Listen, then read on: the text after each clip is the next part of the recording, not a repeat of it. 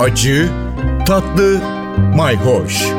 Yemek kültürü yazarı Aydın Öneytan'la bir tutam tarif, biraz da tarih.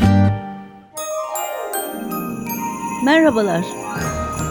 Yeni yıl sofrası için alışveriş etmenin zamanı geldi.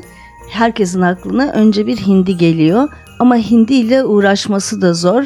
Üstelik bütün bir hindiyi eve alıp götürmekte gerçekten yiğit işi. Evet hindinin pişirmesi de bir macera. Onu sofrada bölüştürmesi de bir macera. Göğüs eti isteyen, but eti isteyen, arta kalanlar falan derken pişiren içinde gerçekten bir külfet.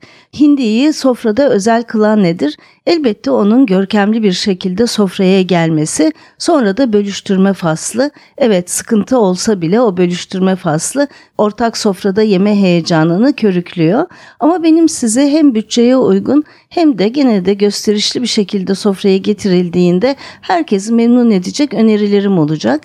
Hatta bunun için oldukça hesaplı davranıp size fırında bir dalyan köfte önereceğim.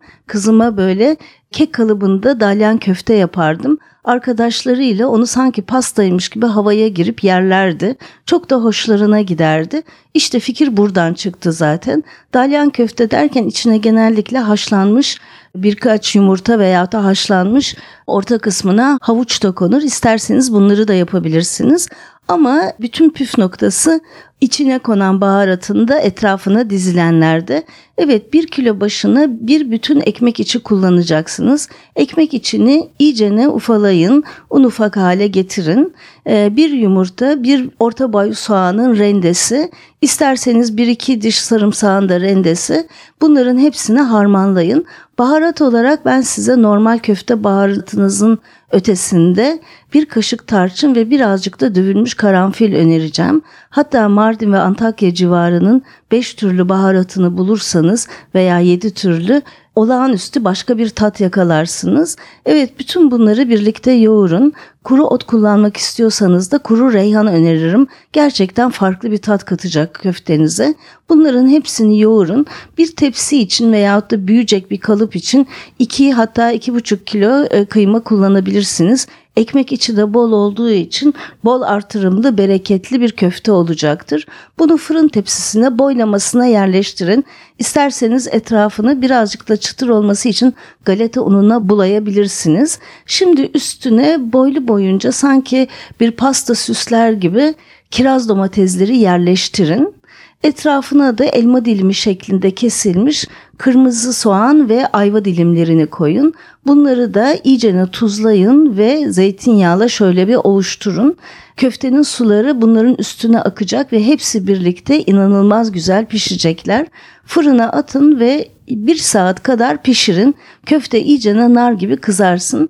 Tam servis yapmadan önce de kiraz domateslerin etrafına taze nane yaprakları, veyahut da fesleğen yaprakları koyarsanız iyicene gösterişli pasta gibi bir görüntü alacaktır.